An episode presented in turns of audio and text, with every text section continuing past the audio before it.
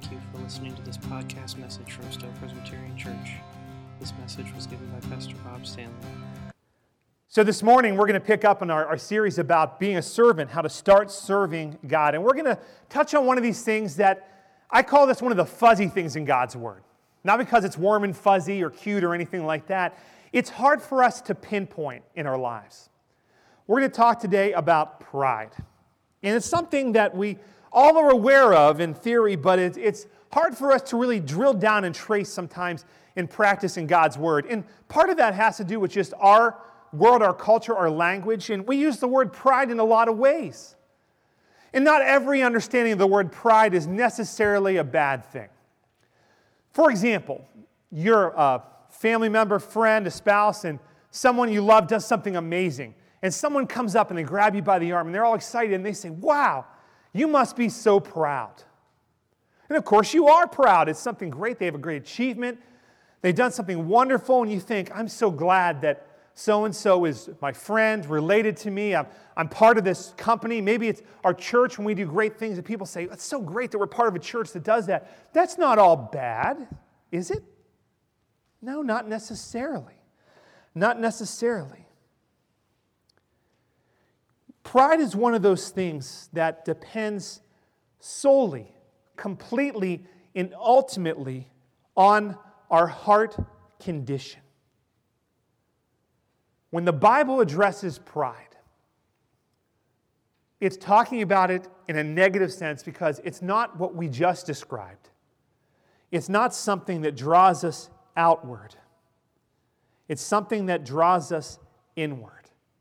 It's not one of those moments where you look at a child or grandchild who's done something incredible, at your spouse who's done something wonderful, that you're part of an organization, or even in silly things, you, you know, your sports team. Just imagine this happens, Cleveland fans. Your sports team did something great. Whatever, you know, you're excited. From the littlest things to those, those real deep things, like when you see your child do something incredible, something that God would be right there, the God Spirit saying, Yes! And you think, I don't know how they learned that because I'm terrible, but they did that great thing. That's amazing. That's, that's wonderful. That, brought, that draws everything to clarity. Like we talked about in the first week of this series, how God's truth, God's word, we have those epiphany moments where everything slows down and focuses, and we think, wow, this is what really matters. Those are good things. But when God's word talks about pride, it's talking about something else. And our heart attitude is what makes the difference here. The kind of pride the Bible warns us about is not this outward emotion that draws us to measure life, to consider the, the brevity, how short it is, and how important it is to, to live for things that matter.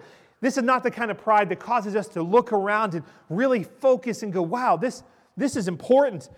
The kind of pride the Bible talks about, it's all about us. The sin of pride in us. Pride, if we were to understand a biblical and a theological issue, it's the act and heart attitude of preferring self will over God's will. I have a great quote up here from C.S. Lewis from Mere Christianity. It is pride which has been the chief cause of misery in every nation, in every family, since the world began. Wow, the kind of pride the Bible's warning us about, it's, it's a big deal. It's not just a Christian issue, it's a people issue, it's a sin issue. In fact, we could say that it's the sin issue. Last week we talked about this idea of prayer and praying earnestly, that we ask, we seek, and we knock, and that we do pray with persistence. And as we pray, we pray and keep praying earnestly. But in that, there's a catch that as we're praying, we're supposed to be seeking God, we're supposed to be pursuing God. That's the, the linchpin, that's the, the most important thing. Everything else hangs on the balance of our heart seeking after God. Yes, as we talked about at the beginning of the series, that means we know God's word, we seek God's truth. We got to know the Bible. We got to understand it and seek to live that out. We've got to then pray and seek that our lives would be aligned with God's word. Yeah, we got to do that as well. What gets in the way of that is our sinfulness. Pride might be best understood as my will be done and not thy will be done. It's the opposite hard attitude of being a servant. It is. I once read a story about Ronald Reagan when he was still governor of California. And he had traveled to Mexico City, to one of the provinces. Mexico City, of course, if you don't know, is just enormous. The Evangelical Presbyterian Church, our denomination, is planting churches like wildfire along the border in, in Mexico, particularly Mexico City. And the, the Mexican Presbyterian Church is partnering with us to do that. It's, it's awesome. Because there are more people under the age of 18 in Mexico City than I think most of America from the last study I saw. This is a great thing. It's really amazing. But Mexico City has always been a place, I mean, right there, California right there. So President Reagan, before he's president, he's there as governor. And he gets up and he gives a speech. And the applause were kind of tepid at best, not real good. He thinks, all right, I got to figure out, he's a politician. How am I going to connect with these people? So he sits down and he had met a lot of the officials, of course, and been talking with them, had a great time. And another official gets up he doesn't recognize and begins giving a speech earnestly and communicating it. And the people begin applauding pretty loudly. And he thinks, man, I, I better, I better try. I need, I need to make a connection. I need to let these people know I, I, I'm a likable guy. So he starts clapping along. And the governor who he was there with of where he was in Mexico, his counterpart leans over and puts his arm around him with a smile and says, Hey, don't clap so loud. All he's doing is translating your speech. Whoops. President Reagan said it was a good reminder of how important it is to be who you are and to be humble and not try so hard to get everybody to like you. Just make sure you're doing the right thing and the true thing. Of course, that's what God wants us to do. Pride, in essence, is a celebration and a focus on us. You might even call it an obsession with us, with our wants, our needs, our ideas, our perceptions, our fears, our insecurities. Self obsession. It can be a major roadblock to know God's truth but also to know our place in God's plan, as we even saw earlier, our identity, who God has called us to be.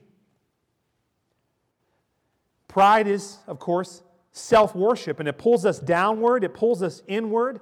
It therefore is, as C.S. Lewis tells us, the sin beneath, lurking under the surface of every other sin. It causes us to connect every human event every relationship, every aspect of life and of world around us to us.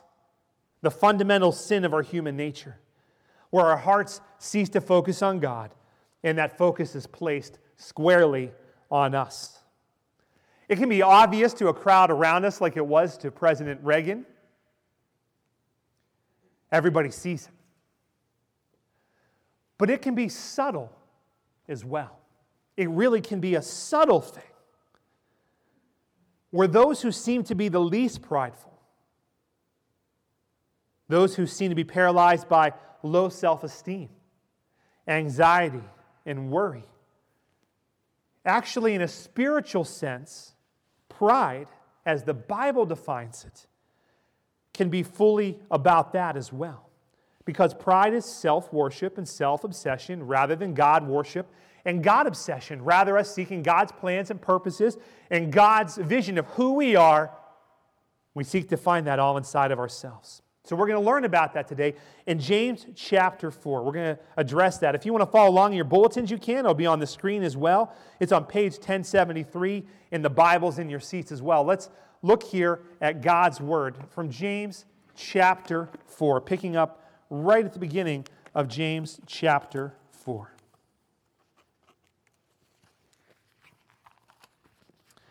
What is the source of wars and fights among you? Don't they come from your passions that wage war within you? You desire and do not have. You murder and covet and cannot obtain. You fight and wage war. You do not have because you do not ask. You ask and don't receive because you ask with wrong motives, so that you may spend it on your pleasures, you adulterous people. Don't you know that friendship with the world is hostility towards God? So whoever wants to be the friend of the world becomes the enemy of God. Or do you think it's within without reason that the scripture says the spirit he made to dwell in us envies intensely? But he gives greater grace. Therefore he says, God resists the proud. He gives grace to the humble. Therefore submit to God, resist the devil and he will flee from you. Draw near to God and he will draw near to you. Cleanse your hands, sinners, and purify your hearts, you double minded. Be miserable and mourn and weep. Let your laughter be turned to mourning and your joy to gloom. Humble yourselves before the Lord, and he will exalt you. Don't criticize one another, brothers and sisters. Anyone who defames or judges a fellow believer defames and judges the law. If you judge the law, you are not a doer of the law, but a judge. There is one lawgiver and judge who is able to save and destroy, but who are you to judge your neighbor? Come now, you will say, today or tomorrow we'll travel to such and such a city and spend a year there and do business and make a profit. Yet you do not know what tomorrow will bring, what your life will be. For you are like a vapor that appears for a little while, then vanishes. Instead, you should say, If the Lord wills we will live and do this or that. But as it is, you boast in your arrogance. All such boasting is evil. So it is sin to know the good and yet not do it. From God's word. Wow.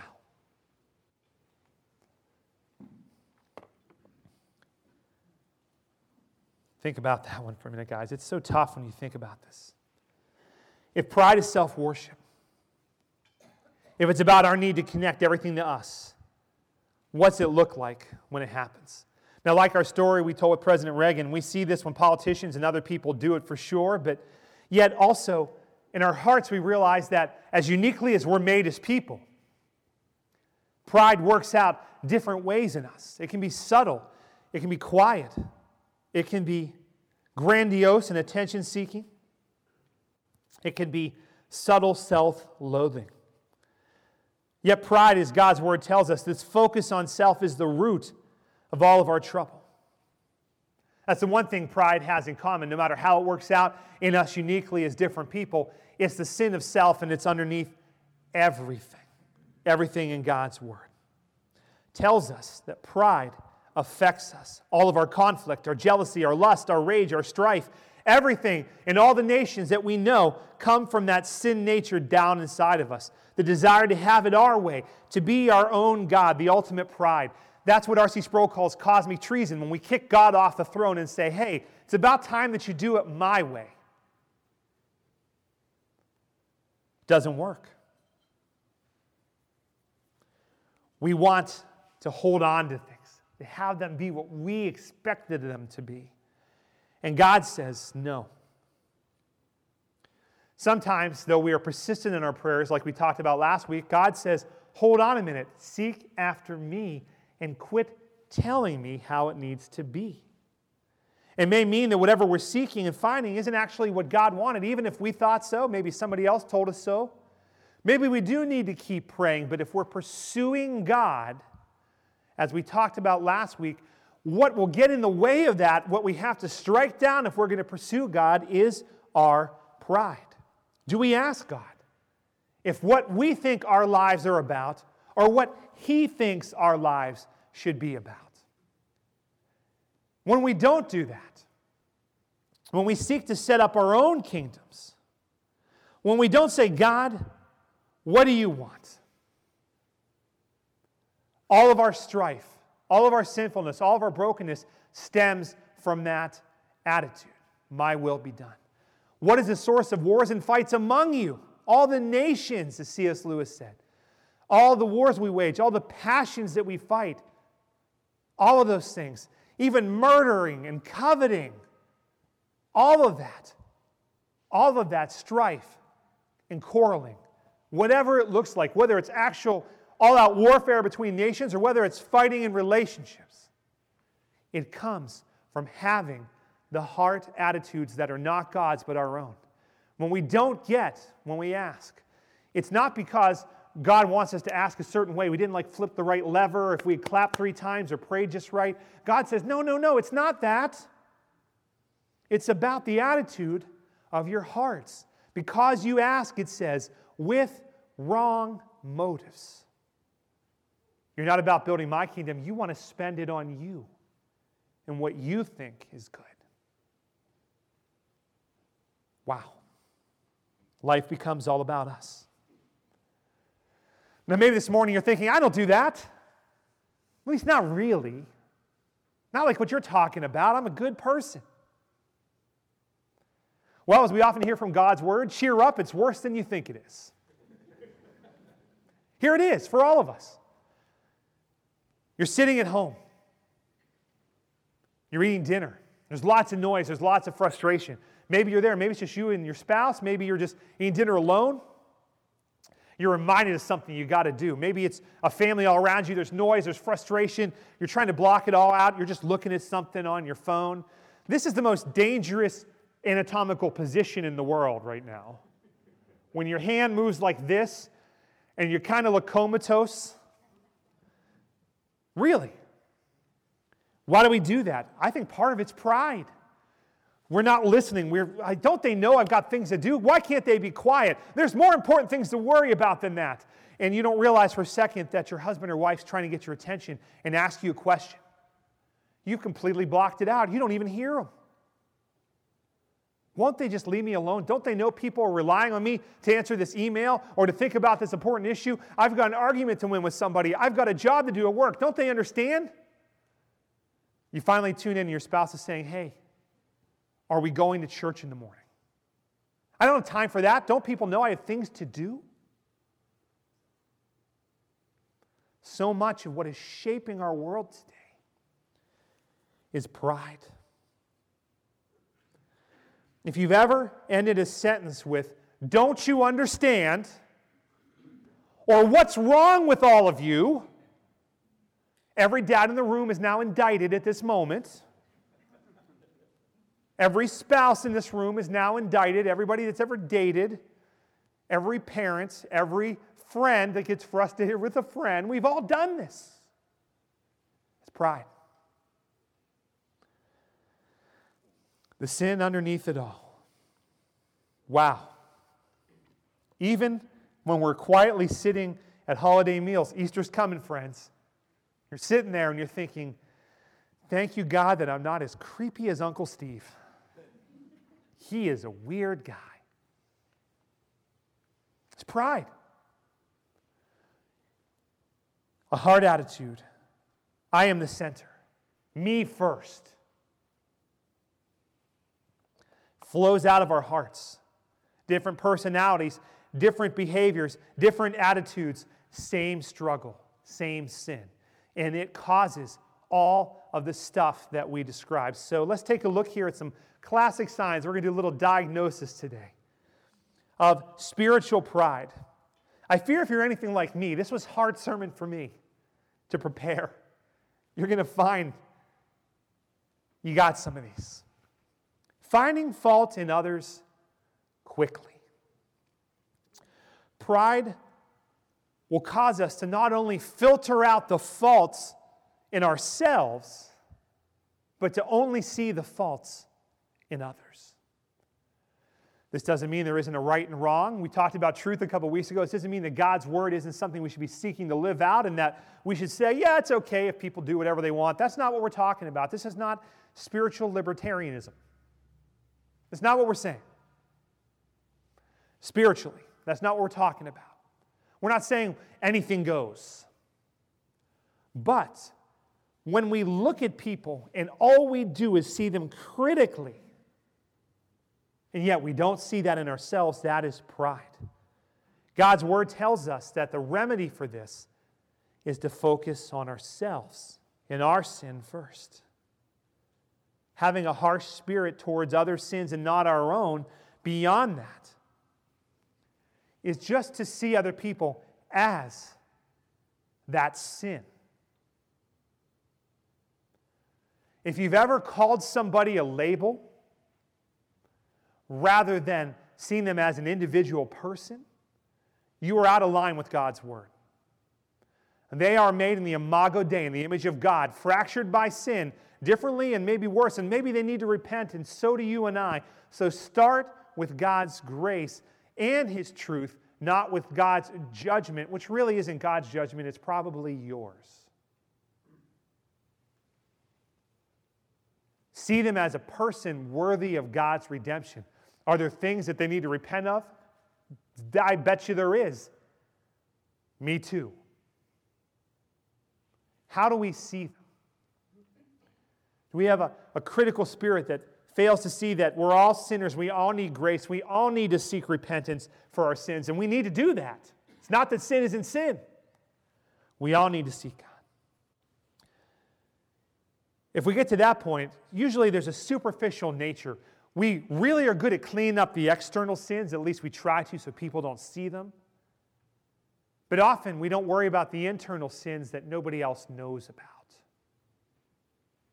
Those can be all kinds of things our attitudes, our anger, lust, bitterness Beyond that, usually pride will lead us to be defensive and self justifying. We rest in our own righteousness, and we know deep down inside, even if we don't think about it, that it's not good enough. We don't rest in God's grace. And then, if we're that way and we're self justifying, usually then we're desperate to make sure that we are holy before God. We, we think, God, uh, we know you, we're ahead of you. So we say, God, you know what? It's a good thing you and I can figure this all out together. You ever done that? God, I know you know that I got this one right. Yes, God is graceful. Yes, God is there to walk beside us, to love us, to wrap his arms around us, but he's still a holy, magnifying, powerful. He's a God we want to lift up. He's a God that's beyond all things. That's why we sing, whatever the style of music we sing in our worship, we sing all different styles. It's all about the magnificence of who God is the holiness, the majesty, the power of an almighty God because he's a holy, powerful God. And we're not. Since we know we're not right before God that way, often we're desperate for attention. Because we've switched places with God, we think we deserve the attention. People should maybe not bow down and worship us, but they should make sure that they tell us how awesome we are. We're pretty amazing if you think about it. You know, nobody saw what I did, but they should. No one's mentioned to me how great this is going. Don't they care? And as we're desperate for more and more, we don't want God to get the glory, we want it. Worse than that, we begin neglecting others and we see them differently as unimportant the weak, the unattractive, the inconvenient. We're too busy too special, too together, too in demand to spend time with them. And sometimes these aren't even obvious. C.S. Lewis, again, in Christian Reflections, he says, A man is never so proud as when striking an attitude of humility. Wow. Our hearts can blind us to this, like the Pharisees. If you've ever said, Thank you, God, I'm not like the Pharisees, check twice. Me too, for real. If we're to have right hearts before God, if we're to understand this, even when we don't have those classic signs, we have to stop, we have to pause, and we have to focus on one person. The cure for this is Jesus. Look what it says here in our passage Submit to God, resist the devil, he will flee from you. Draw near to him. He will draw near to you. Cleanse your hands, purify your hearts. If you're double minded, and you are, it says, be miserable and mourn. This isn't what the church talks about today. Wait a minute. You mean we're not supposed to have more lasers? Lasers are fine, but you got to stop and cause and say, look, be miserable and mourn and weep. Let your laughter be turned to mourning. Don't pretend it's all just okay. Your joy may have to turn to gloom. You may have to Mourn a little bit. Humble yourselves before the Lord, and He will exalt you.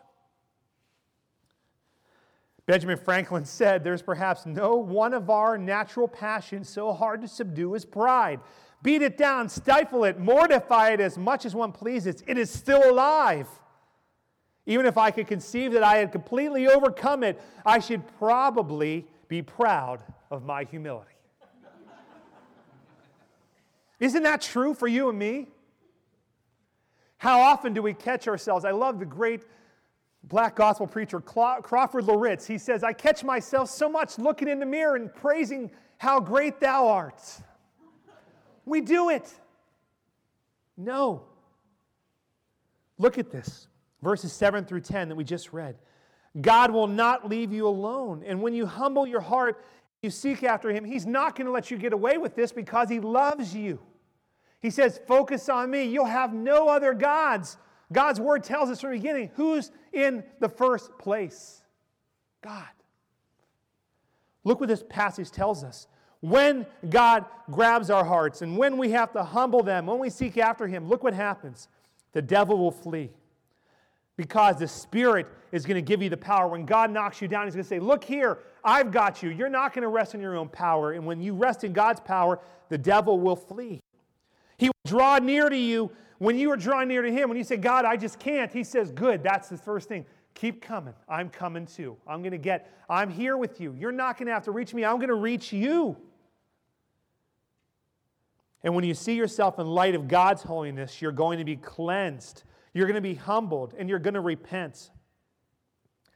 And it's going to be costful. It's going to be costly because pride hurts. It hurts you, it hurts others. That's the idea where it says God will He'll pick you up. Look what it says at the end. He will exalt you. When you mourn, mourners in the Bible rolled around in the dust and they put ash on themselves. They laid down on the ground. And he says, when you're laying down, when you're blinded, when you see how blind you were to what God had and what God's heart was about, when your heart is so far from God's that that happens, he says, Well, hold on a minute, come back to me. And when that happens, when you see who you are and what you've done, a little mourning might be in order. But he says, We will be exalted. It's a Christianese word. We like to use that one a lot. But what's that mean? God lifts us up. He picks us up. He holds on to us. We have a new and lasting source of life and hope, and it comes from God's Spirit, from freedom of knowing that we don't have it all together, but by God's grace, He does. When we understand the power of the cross, that we all need it, something changes. He picks us up and He dusts us off, and He says, Now, back to what I had for you to be doing. And when God gets a hold of us, when our hearts are humbled, three things quickly are evident that we do. We listed some ways you know when you're struggling with pride, and we all do at times. When God sometimes knocks us off of our pedestal and then picks us up, holds on to us, and says, Now, back to what I had for you. The first way you know that's happening is that you'll begin to speak life and hope, love, grace, mercy, all those things to others. You're going to see them differently. You're going to have a different attitude. Jesus is going to be front and center, and he's going to affect how you see the world around you and the relationships around you. You know the old hymn, I Need Thee Every Hour? When this happens, I'm going to do a techno version of that song called I Need Thee Every Nanosecond. A little faster, a little faster beat to it, it'll be great. Because when that happens, you're going to step into a situation and go to put your foot in your mouth, and you're going to go, I'm not going to do that. I'm not going to look at people that way. Look what the passage says. Don't criticize one another, brothers and sisters. Don't defame and judge a fellow believer. You're judging the law. If you judge the law, you're not doing the law. You're not obeying God's word. You're trying to be God. Does that mean there isn't a right and wrong? No, not at all. Does that mean that we shouldn't say what's right and wrong? No, not at all. But how you say it is much more important than just saying it.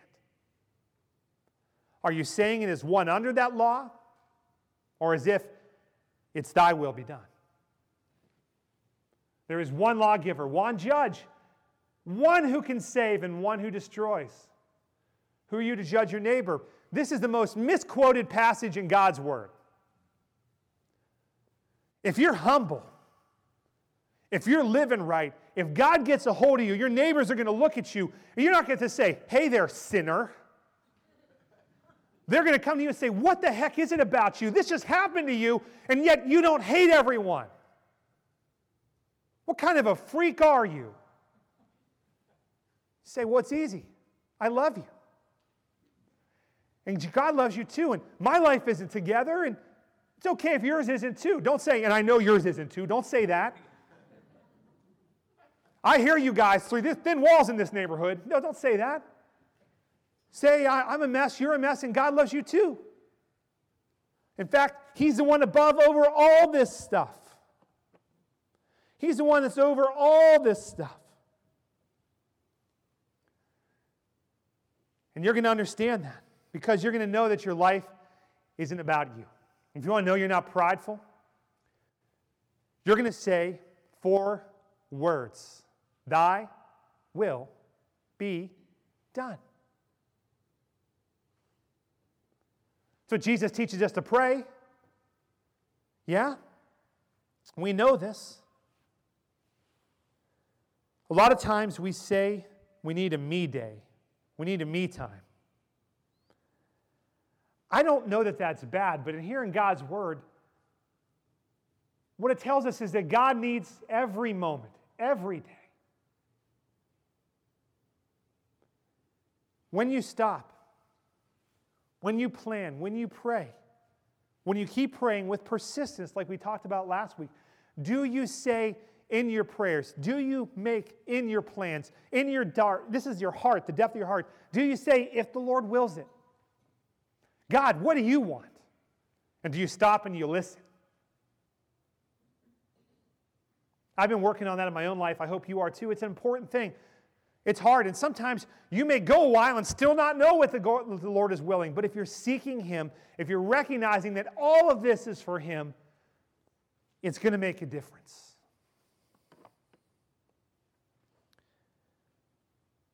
Thy will be done. Recognizing that all that belongs to Him, meaning it.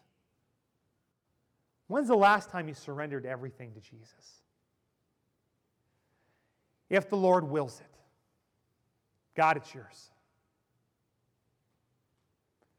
How I see other people, how I see my own plans, my own ideas, even for the day, let alone for the rest of my life, let alone for even just this moment.